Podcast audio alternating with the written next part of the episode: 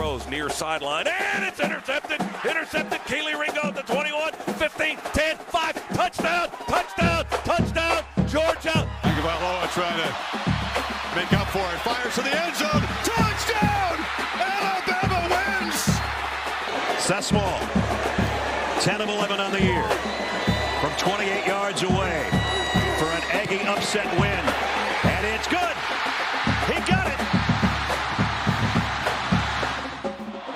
56 yarder. It's got, no, does not have the leg. And Chris Davis takes it in the back of the end zone. There goes Davis. Oh my God! Davis is going to run it all the way back. Auburn's going to win the football game. Auburn's going to win the football game. Welcome to Student Section, a student media poll podcast. Your home for all things SEC football.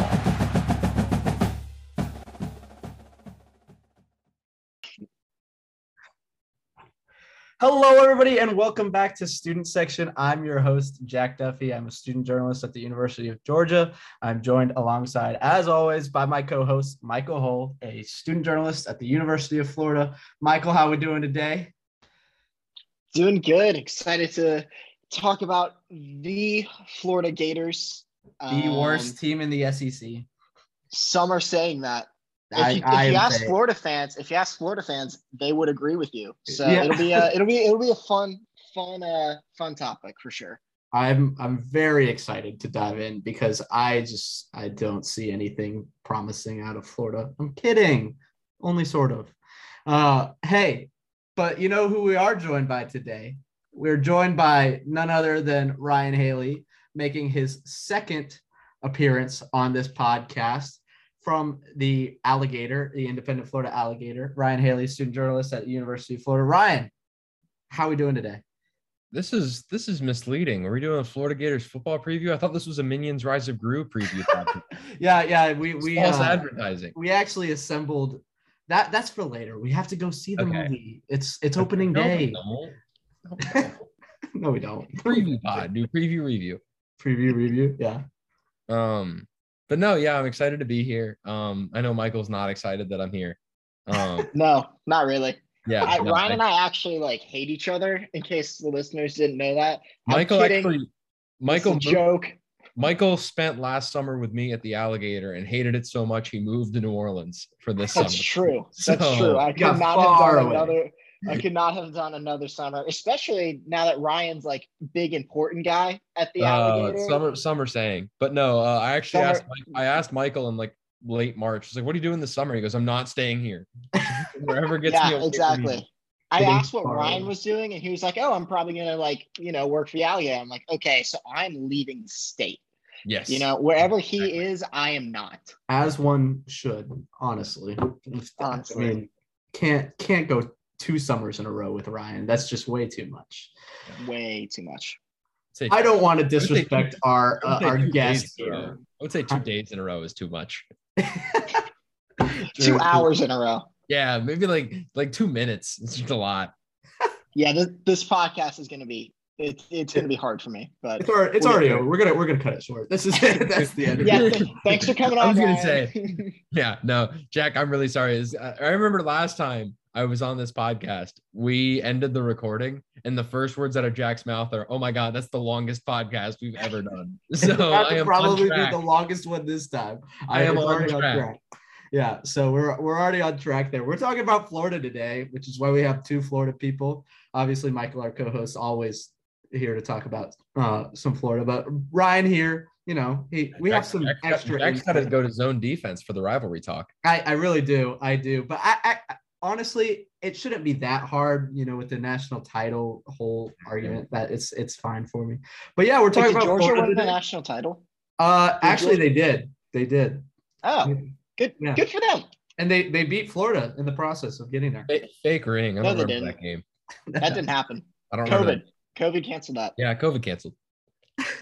It's weird. So- it's so weird that Florida Georgia didn't happen in 2019 or 2021, but it happened in 2020. It's really That, that is weird. Crazy. The one the one year that you would expect it not to happen, it happened. Totally. But yeah, so we're talking about Florida today. They obviously have new coach Billy Napier, new era in the swamp. Um, I want to hear both of your thoughts about what you guys are expecting in year one of Billy Napier's tenure at at Florida in Gainesville. Michael, we'll start with you. What are you expecting out of Billy Napier?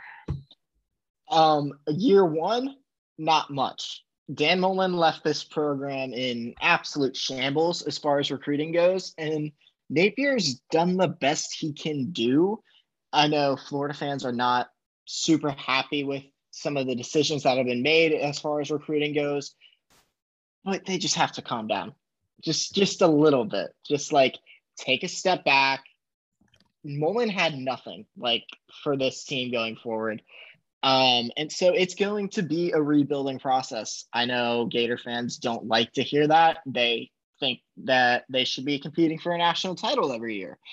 And that's just not realistic. There are ebbs and flows with anything. And it's just, it's going to take some time.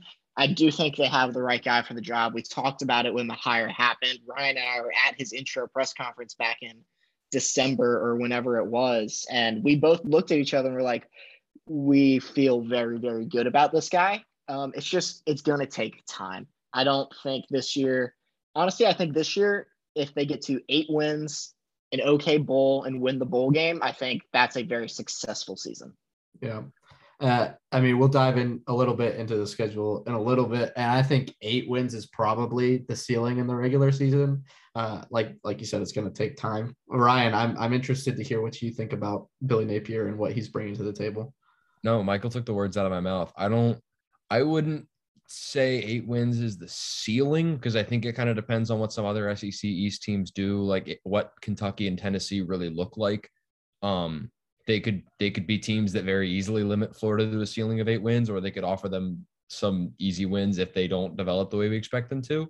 But I think anything eight wins or more is more success. Like I just scrolled through the schedules now. I know you said we'll get into it in a second. Um, but eight wins or beyond means that Florida exceeded expectations this year. This is going to be from every, like, obviously, we haven't seen the way he has coached at Florida yet, but from everything I understand, both with the talent that Billy Napier has on this team and the way he coached at Louisiana, this is going to be a bit of an old school SEC, kind of a three yards and a cloud of dust team, at least in the first year. It's going to rely on Anthony Richardson to try and be explosive a little bit beyond that. But this team's bread and butter is going to be the offensive line and the running game, at least for year one, because that's just where their strengths lie and where Napier's strengths lie as a coach. Yeah, I I would agree with that. And, and they kind of, I mean, they lost their their two best running backs this past season. Michael, I, I know they lost Dameon Pierce, who I was actually really high on. One of the Falcons to take him in the draft, Malik Davis, um, and I mean Ryan mentions that Billy Napier is running a, a probably old fashioned college football offense running running the ball heavily. Uh, where do you see like the development of of the new running backs coming in and, and the offensive line that y'all have built for 2022? What what do you see out of that? Yeah, so um, Louisiana Lafayette last year ran the ball in about 60% of their plays um, under Napier, like winning, losing, whatever they're ground they were a ground and pound offense. I don't expect that to change. And you could tell with the way Napier recruited, with like the recruitment that he did, it was really focused in the trenches. Offensive line, he got a few guys from Louisiana, just kind of picking his guys from there. Got Montrell Johnson, also from Louisiana, down at tailback. I think that will be a huge addition. I saw Ryan perk up a little bit with that. Um, they recruited Trevor Etienne, um, obviously brother of future NFL MVP Travis Etienne. Um, and they still have Nay'Quan Wright, who is a big play waiting to happen. And we didn't see really any of Lorenzo Lingard last season, and I'm eager to see what he can do as well. Uh, the offensive line will be interesting. I think once they get their feet under them, like second half of the season, it'll be an upper tier group in the SEC. It won't be touching like the Bamas of the world, but it'll be in the upper half for sure. Um, and like Ryan said, it'll come down to Anthony Richardson making plays, not only with his arm, but with his legs. And if he can be smarter with the football, I think sometimes last year you kind of saw him play backyard football a little bit and just kind of go like against the play and just try to make something happen, which you can't really do in the SEC unless you are Johnny Manziel or Cam Newton. Um, and hey, maybe Anthony Richardson is the second coming of Cam, and he can just do that all year, but that's not sustainable.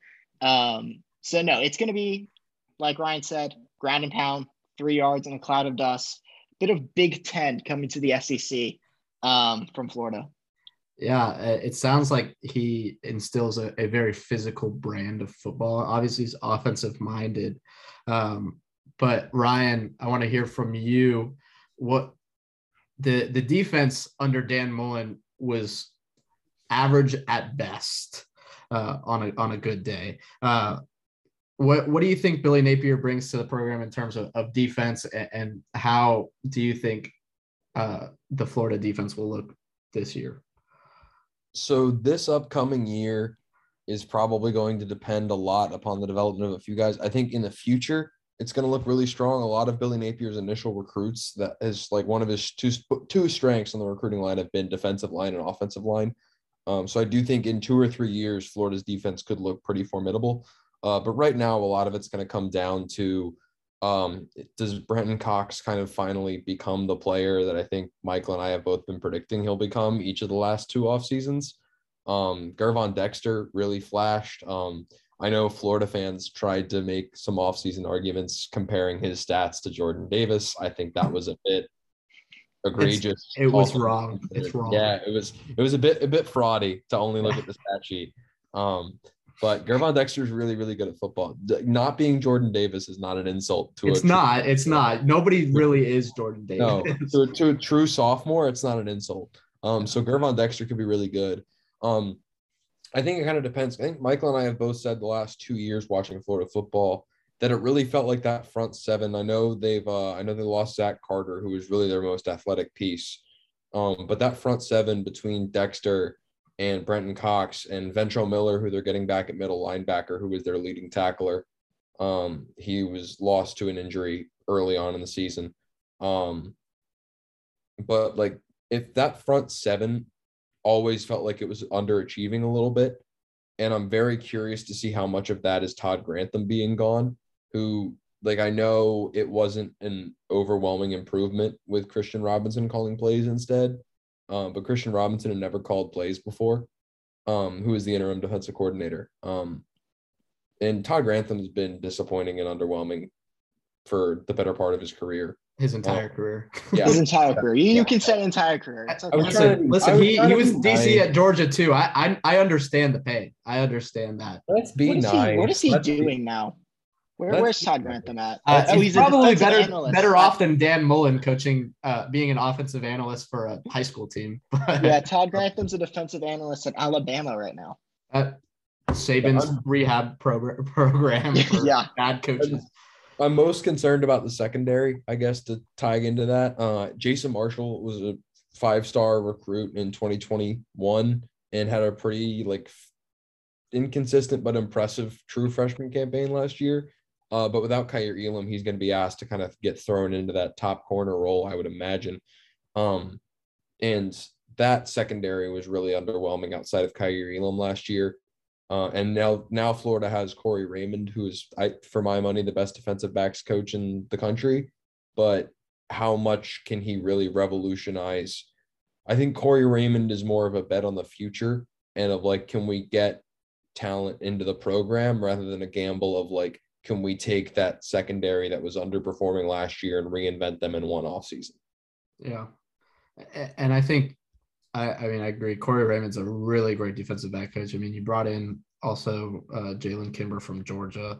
Mm-hmm. Uh, that's certainly a good get. Um, I I think this Florida defense, like you said, and this is just who Billy Napier is. It's I guess it's just his identity. Like the the one thing Florida can gain from him being the head coach is that they're going to be more physical on the offense and defensive line, um, which if you've watched Florida at all in the past, I don't know, five years, whether it was under Dan Mullen or or before that, it, they just weren't ever really a physical team. They they always got like I don't want to say bowled over, but it was just like underwhelming at the line of scrimmage, where's which is where games are won, especially at an elite level. So, Michael, I'm curious to hear what you think of the Florida defense and, and what its identity is going to look like uh, this upcoming year. No, I agree with Ryan. I think it comes down to that to the play of the front seven because without a pass rush, um, your your corners are going to suffer. Whether you have talent back there or not, which I think Florida does, like Ryan said, Jason Jason Marshall impressed last year. Obviously inconsistent, but he was pretty impressive in my opinion. Um, I am worried about that secondary, so I think that front seven really needs to step up. They have veterans in the linebacking unit. Obviously, Ryan mentioned Ventrell Miller, um, Amari Burney's back there as well. It'll be interesting to see if Diwun Black plays even at all. I don't know really what's happening with him. He's kind of a folk legend among Florida fans at this point. Um, so we'll see what happens with that. But they have talent, especially at that edge rushing group with Brenton Cox, who last year at this time I said would be was my bold prediction for SEC Defensive Player of the Year. Um, I was obviously wrong in that take, um, but I think this is the year that he breaks out because hope springs eternal. Um, somewhere, somewhere in the world, Charlie Brown tried to kick a football again. I will keep getting fooled by Lucy pulling the football away with Brenton Cox, obviously five star former Georgia Bulldog. You know all about him, Jack. Um, because he showed promise. I think he finished last year with seven or eight sacks. He came on towards the end of the season. Um, I think, you know, another year under his belt. I do think this Florida defense, kind of like the offensive line, what I said, I think towards the back half of the year, they will be really starting to find their footing um, which isn't great because we'll talk about Florida's schedule in a bit, but they have a rough start. Um, three of their first four games are against pretty tough opponents. So it's going to be a little dicey in the early going for the defense, but I think second half of the year, they'll be able to figure things out. Yeah. Um, and I, I think you're absolutely right. I, I don't, I'm not sure about the whole Brenton Cox defensive player of the year. I I tried to get on board with you last year. I, I really did because he was a former Georgia guy and I, I get the the potential there, but but we'll we'll see if if he can deliver this year. I I am curious though. We you talk we've been talking about the schedule, dancing around it a little bit. Um just the start that Florida has to their season and their schedule is really tough. Their their first like I mean, the first half of their season, it, you you could realistically see like three Florida wins uh, and three toss-ups. I think. I I um I look at. I mean, you got South Florida, which is a win. Eastern Washington is a win. Missouri is most likely a win because I don't think Missouri is going to be that. After, after, last season, I have stopped after last victories. True, true. But you open the season, three of your first four games are Utah, who is a really good Pac 12 program. Like, top 10 team in the country. Yeah. Went to the Rose Bowl last year, is returning a lot of production, will be really good. I think they're in, in the hunt for a playoff. They didn't go to they didn't go to the Rose Bowl. They nearly won the Rose Bowl against they, Ohio State, who for my money might be the number one team in the country going into this year and, and, it was off of a insane game from Jaxon Smith-Njigba, who just yeah. absolutely de- demolished that defense. But I Utah's a really really good team. That's something. It's at it's at in the swamp, but I think it's a game that needs um, it's due notice because I think Utah is probably going to win that game. Um, and then you have Kentucky and Tennessee who are competing for like at this point, obviously, it's Georgia seems to be at the top of the pack of the SEC East, but Kentucky and Tennessee are on the upswing to where you think they're they're competing for second and trying to dethrone Georgia first. So, Ryan, we're going to start with you. What do you think of this Florida schedule? Where do you see them slipping up? Obviously, we said eight wins or more is in in the success zone, but uh, could you see potentially more losses, like five or even six losses very um, easily. Yeah. Very easily. Um, so in that 12 game regular season, um, there are looking through, I think Georgia and Texas A&M are in the category I would I would clarify as prayers as right now. Uh, I think those are two games that you're going to have to get lucky and somehow, especially both of them being away from the swamp, Georgia at a neutral site like it is every year, and um, Texas A&M, uh, in Texas A&M, which is re- so bizarre. They're in College Station twice in three years. Um, but those are those are back to back in the last week of October and the first week of November, which is I think the worst part of that schedule. Um, and they play only they only have one home game after October 15th, Wow. which might be underratedly difficult. So I'm looking more at the back half of that schedule. Um, they close with South Carolina, Vanderbilt, and Florida State, which won't be three straight easy wins. Oh, it won't be all three easy wins, but I imagine they'd be favored in all of them. Uh, I don't really want to talk about South Carolina after last year. I'll give. I'll, I'll that- again. That's why I'm like, yeah, Vandy and Florida State. I'm not overly worried about South Carolina.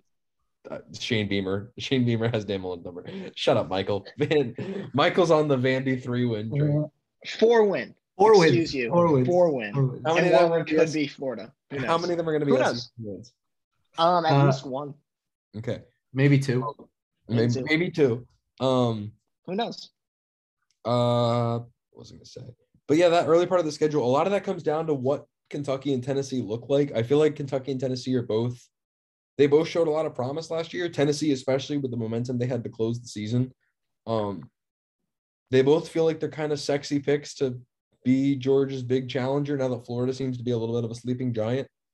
Um, I think I'm. You could sell me on both Tennessee and Kentucky being like eight or nine win teams. I don't know if you could sell me on either of them being like 10 or 11 win teams right now. Yeah. Uh, it wouldn't shock me if Tennessee was, but I wouldn't, I'm not buying either of their stock that much. Um, so I think their season really comes down to, in terms of defining it as a win or a loss, um, or as a successful season or not successful season, it comes down to Kentucky, Tennessee, and Missouri. Their first three SEC East games, if they can win two of those three, I think it sets the tone for a really successful tenure. Um, but if Kentucky and Tennessee develop the way that a lot of people are expecting them to develop, Florida loses both those games and then they drop Missouri October 8th and start 0 for 3 0 and 3 in the SEC, the season can get away from them really fast. Yeah. I 100% agree. And, and I think for Billy Napier to be successful, obviously he's not going to be anywhere near the hot seat, but like if he's going to be successful uh, long term at Florida, I think he also needs to potentially pull one of these. Uh, I'll call them big three games: LSU, Georgia, Texas A&M. He needs to compete in all of them, but also needs. I would say LSU is the one, but I think I was going to say I don't think beating LSU is out of the question. Uh, but I think if they do, that's like a signature win that he can hang his hat on in his first year. That be like, oh, we beat a rival. Um, even if your season isn't exactly uh, how you want to see it, like you you may be like seven and five, uh, but you have a win over like LSU or and and Florida State teams like those. It, it sets the tone that he wants to be successful and he's able to compete in those games. Uh, Michael, I'm curious to hear where you think uh, Florida's wins and losses are this season. Just Yeah, no, I um looking at the schedule a little more. Obviously, I talked about the tough start. You go Utah, who we talked about as a top 10 team, Kentucky at home. I think if they're going to split Kentucky and Tennessee, which they need to win both, but if we're saying they're going to split those two, I think Kentucky's the one they win because it's in Gainesville. Um, and then you go USF should be a win. Tennessee in Knoxville. I don't know if you guys know this. Hendon Hooker threw 31 touchdowns and three interceptions last year. Like he was very, very good, and he has another year knowing he is the guy in that Tennessee offense. Tennessee will surprise some people, probably finish second in the SEC East. Um, so if we're gonna obviously, if you're a Florida fan, you want them to beat both Kentucky and Tennessee. I don't think they will. I think they'll split, and I think they'll lose to Tennessee in Knoxville, um, and then Eastern Washington, Missouri, and then you get into that meat of the schedule, which Ryan said, going back to back Georgia and A and M. But you have LSU right before bye week, right before Georgia. Like we were saying, that needs to be a win. Um, which Brian Kelly down there now, who knows?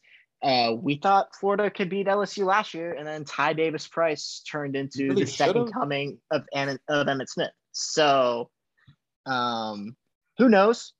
and then yeah, Georgia or bye week, then Georgia at A and M, and then I think South Carolina is a much tougher game than Ryan does.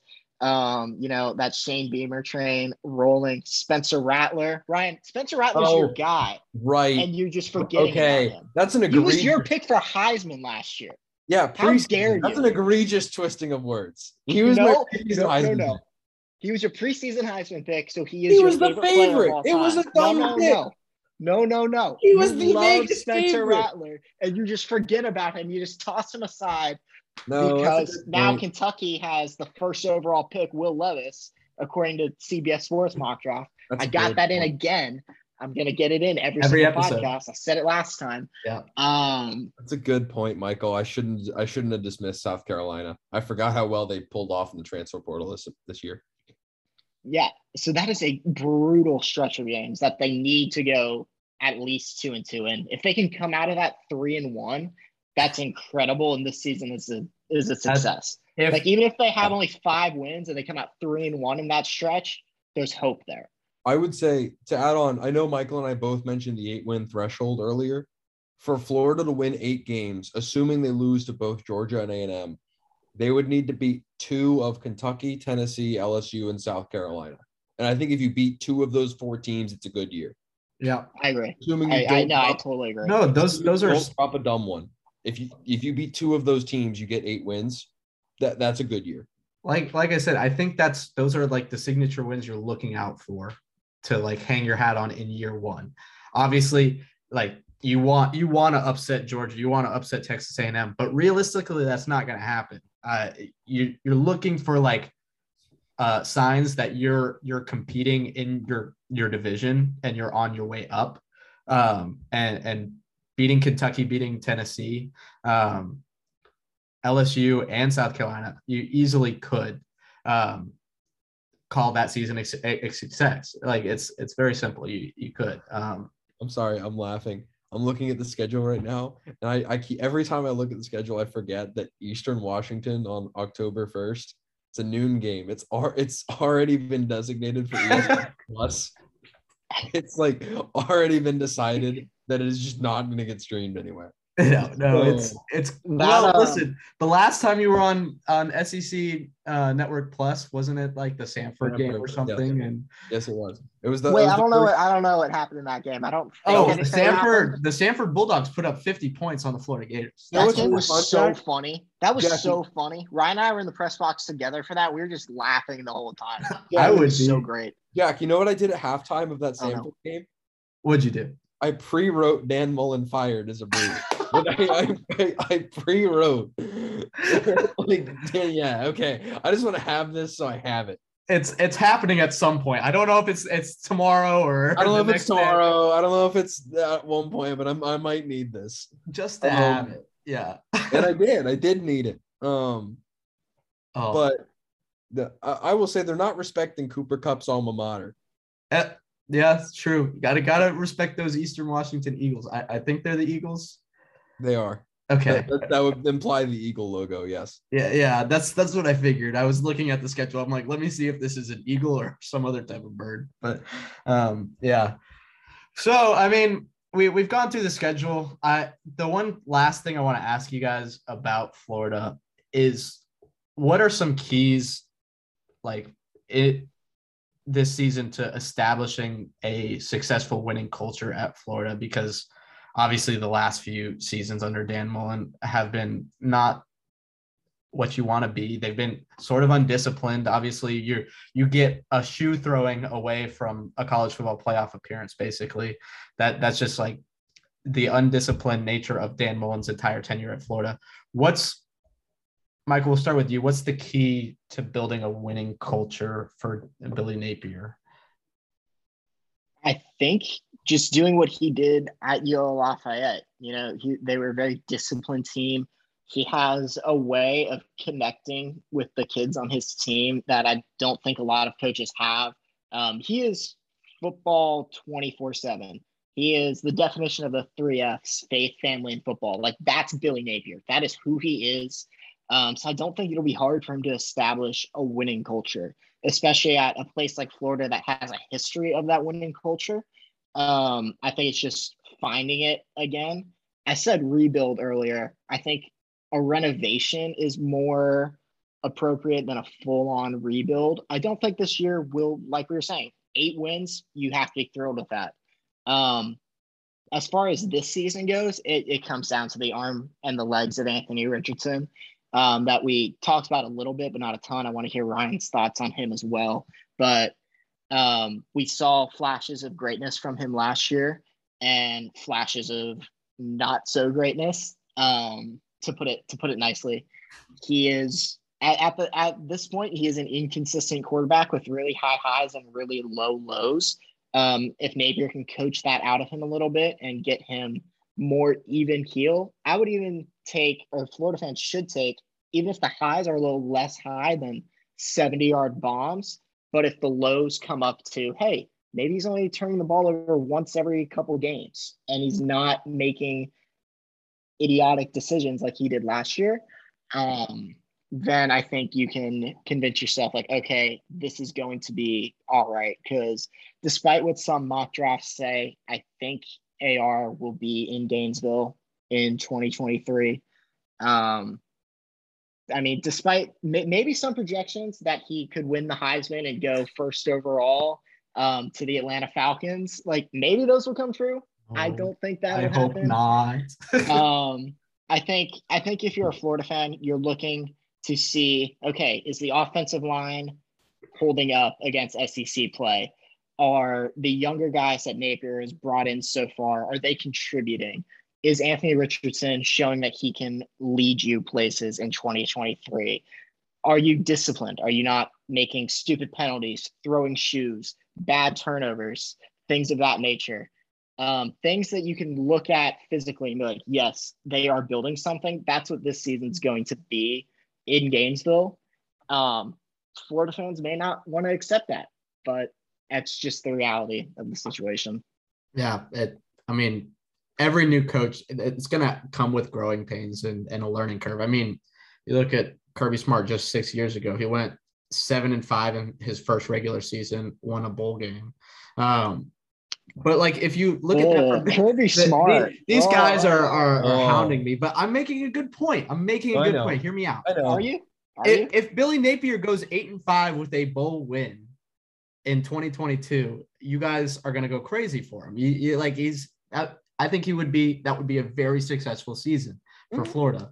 Um, and like I think what it's just a new coach. It comes with growing pains. It comes with having to build a new culture, uh, and that takes time. It's not something that it gets built overnight, especially when you're trying to chip away at a terrible culture previously. Um, because yeah, yeah, like, Dan Mullen did not do you guys any favors. Ryan, I want to hear what your keys are for for Billy Napier building a su- successful program, and also I know Michael said he wanted to hear your thoughts on Anthony Richardson and what he can do this season. Sorry, I'm trying to trying to take the reins of your podcast. That's really rude. Um, um but I do I do want to jump into more on AR. I want to have that separate discussion last. Um, I'm glad Michael brought that up, but to me, I a echo everything Michael said about discipline. Um, don't make stupid penalties. Don't repeat stupid penalties. Don't make stupid mistakes in November and December. Uh, those are all really, really simple things that you see a lot of really good programs do. Guys learn. Guys are guys have patience and discipline. They don't get frustrated. They don't let their emotions hurt their teammates. That's all stuff that even if it doesn't start that way in September, even like we've been like talking about like South Carolina, Kentucky, Tennessee, those teams like they don't always start super disciplined, but by November they have their they have their stuff together. Um, but to me, uh, one of the bigger things I want to see, I want to see a Florida team look prepared against teams that aren't just Georgia and Alabama. I want to see a Florida team that, okay, like live with me in the hypothetical that Florida shows up to its game against Missouri, say, and Florida beat Utah, beat Kentucky, lost to Tennessee. They're four and one, and say they're four and one, and Missouri's two and four, or something, and they show up to that game against Missouri. I want to see Florida not do the Dan Mullen thing and be like leading seven to three halfway into the second quarter. Show up, have a game plan, have a game plan that you execute and stick to, and don't look like you're sleepwalking through the first half before you figure out what you're trying to do. Look like you are taking every game as seriously as you need to take it. Look like you know the team that you are playing against and have an idea of how to attack them and you're going at them from the opening kick, not like warming up into the game or like looking a little lost or a little like you're still trying to like test what you're trying to do. Florida just looks so unprepared for every opponent that wasn't a top 10 team in the Dan Mullen era. And I wrote about that last year when they um part of why I think they started losing is that those sluggish first quarters just took away their margin for error. And so all those games like LSU in 2020 with the thrown shoe or Kentucky with the extra point that got or the field goal attempt that got run back for a touchdown. That stuff like it, it sucks when it loses you a game. But when you're Florida and the program that Dan Mullen was trying to say that he was, it shouldn't lose you games because it should be so in, inconsequential. Like that seven point swing shouldn't be the difference between win or a loss because you should be winning by 15 if you're trying to be like what Dan Mullen was saying he was. And I want Florida to look like they're trying to do more than just win, like win by any winning margin. I want them to look like they have a game plan. They're showing up and they're trying to execute as well as possible from the opening bell. Yeah, absolutely. Uh, and that is, I would say, the biggest. Uh, I, mean, it, I would echo that 100%. That was the biggest missing piece in Dan Mullen's um, tenure. It's just impossible to say Florida was really prepared for any games beyond Georgia, Alabama, because like you said, that that those Florida teams showed up for those games. I mean, they had the talent.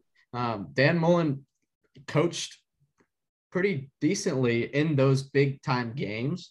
Um, it's just the games where it may not be a big primetime matchup. It's a noon kick against South Carolina in South Carolina or whatever. At those games where you don't show up, that's that's where Florida's got to improve. Um, and Ryan, I, I want to get your thoughts also on Anthony Richardson here because um, I know there might be a little bit of a, a quarterback I, after the the spring game. Isn't there a total quarterback debate here? Jack Miller and uh, yeah. So we're trying to see if Jack Miller's still going to be the backup quarterback by week three, or if uh like someone's already going to have taken over. No, dude, Jack Miller was bad. Um, bad. no, this team is Anthony Richardson or bust. I fully think. Let me triple check that he's the right year. I think he is. Yeah, no, I am fully of the opinion that Max Brown are like Florida's freshman quarterback coming in from 2022, I'm fully of the opinion that Max Brown is going to play more snaps than Jack Miller this year. Wow. I I, I out out on Jack Miller. Um, I hope he proves me wrong. You hear me, Jack? Prove me wrong. I um, will prove you wrong, Ryan. yeah, I'm sure. I'm sure he's got like a recording of this that plays on a loop while he sleeps. Um, prove me but, wrong. Um, yeah like the his my voice like distorts like a movie nightmare. Um but uh no i i think anthony richardson the weird part about me for anthony richardson is i i agree with everything michael said but i really almost feel like this is like this feels like a red like last year kind of felt like a red shirt year for anthony a little bit of like he played really well while he was healthy against bad teams. The only game he was healthy for against a good team that he played a, like like notable number of snaps was Georgia. Yeah. And he played bad because that was the best defense that I've ever seen at a collegiate level.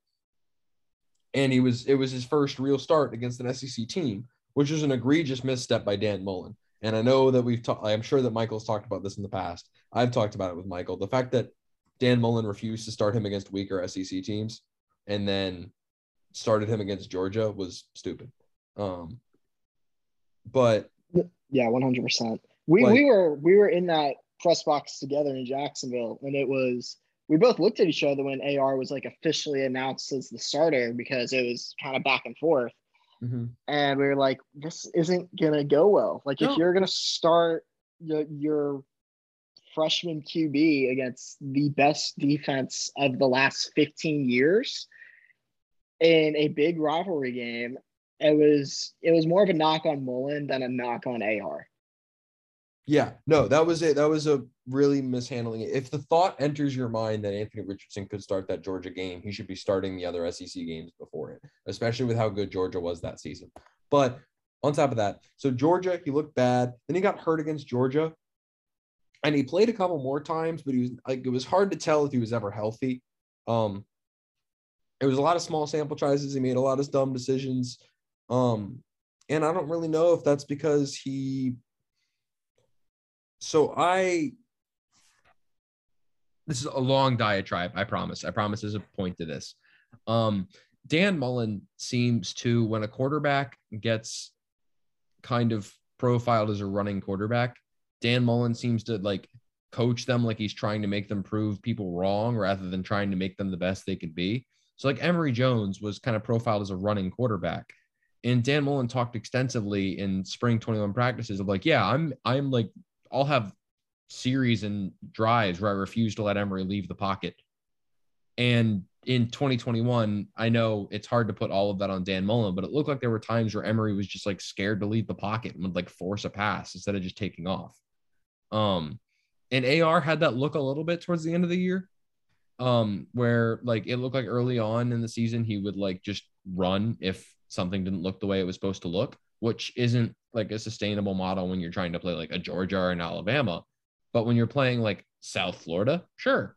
Um, but it looked a little bit like he was trying to be a little bit more of a passer. But man, that LSU game, dude. Oh, the LSU game alone is enough to make you like all the other stuff doesn't matter a little bit for a guy whose sample size was that small when he was healthy. It's Georgia and it's LSU. And Georgia was bad because first like first real start um against a defense like that but the the set like the third quarter of the LSU game um is like I, I I kind of I'm surprised I kind of blanked on that when I said Georgia was the only healthy game because LSU was like the other one and LSU Well, he didn't start. He didn't start No, LSU. he didn't That's start. probably He didn't you start. That's thinking. Yeah. Um, LSU's defense was bad, but Anthony Richardson was the only thing Michael and I talked about on the on like the ten hour drive to Gainesville that we did on Saturday night from Baton Rouge. That was Um, a drive. That was it a was. I think we drive. played Callin' Baton Rouge like fifteen times. I think the um, total tally was 11, but like on the Uh-huh. drive there and back. I'll look through Zach's Twitter thread. Um, but um, like th- there was one throw he made specifically that sticks out. This is the last thing I'm going to mention. Um, he made one throw. Uh, Jacob Copeland, who is now at Maryland, um, was running towards the back of the end zone on like a, I think it was like a looked like a bit like a wheel route a little bit. He started like kind of closer to the slot and kind of slid out to the edge and then ran up towards the back of the end zone. And Richardson threw it when Copeland was like 15 yards short of a safety because he saw that the safety was like flat footed and Copeland was just sprinting behind him. And he drops it in like a two yard bucket in like the back of the end zone where Copeland could like toe tap it just outside of the safety's reach. And I like, I, I had to like take a deep breath in the press box, like watching that pass live. So, like that pass alone, like the tools are all there. And so you just kind of have to depend on how much of it was coaching, how much of it was not being healthy by the end of the year.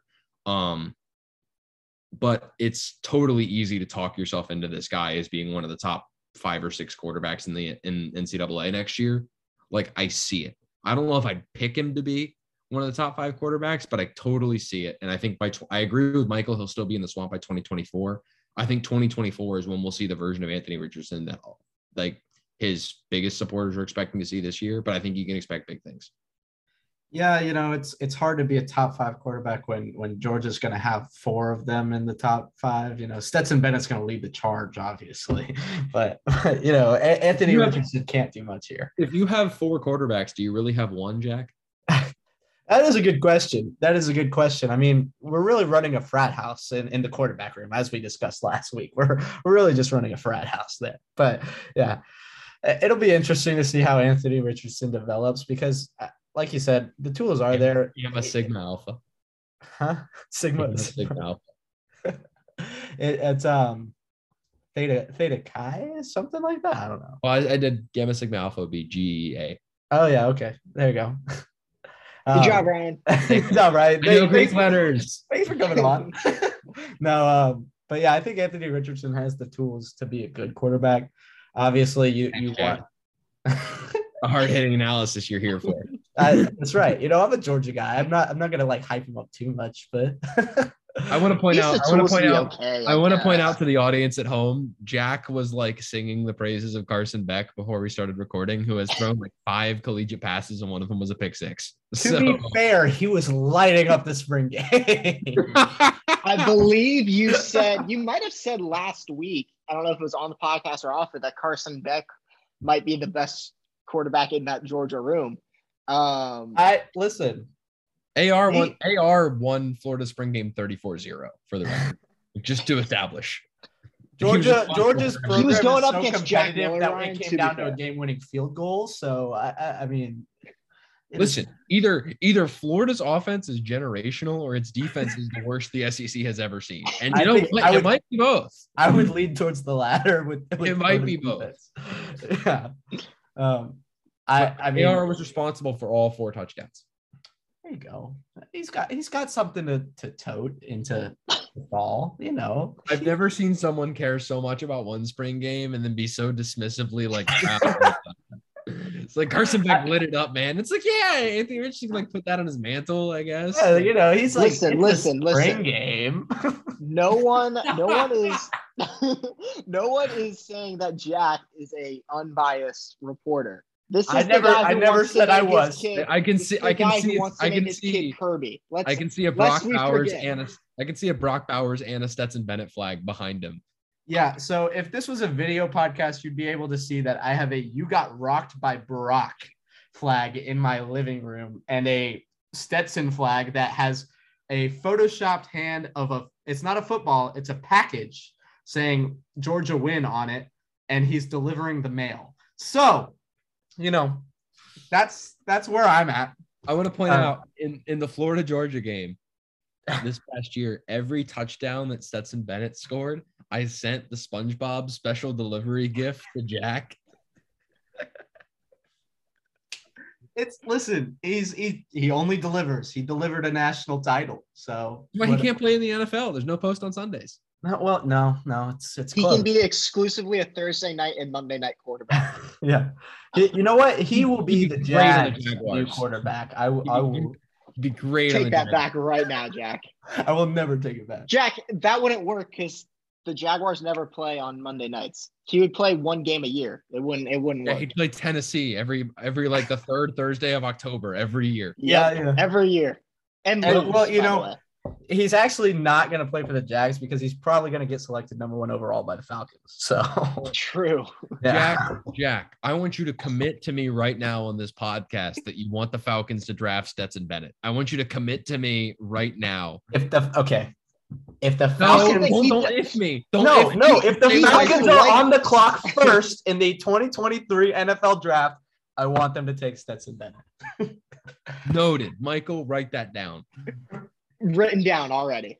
No, it's not. You don't have paper. We love having fun here between you know our Florida and Georgia, our Georgia peeps, because you know we we actually hate each other. That's my last prediction. Uh, Florida wins in Jacksonville 31-12. What Oh, in like he's- in like 20 years? No, like- no, no. Like the score this year is 31-12. Uh, oh, oh, so you're just delusional. No, you, get- you Live- kick four field goals. Or Ryan, Ryan, I talked about this idea with Jack. Live podcast from Florida, Georgia, in Jacksonville the, Who the says night no? before. Who Who says says no? no? Who says no? Who says I no? don't say no. I don't say no. It would be electric. It would be electric. We're gonna we're gonna figure out how to do it. We're gonna figure it out. If you're, It'll if happen. you're if you're still listening to this, hi mom. Um,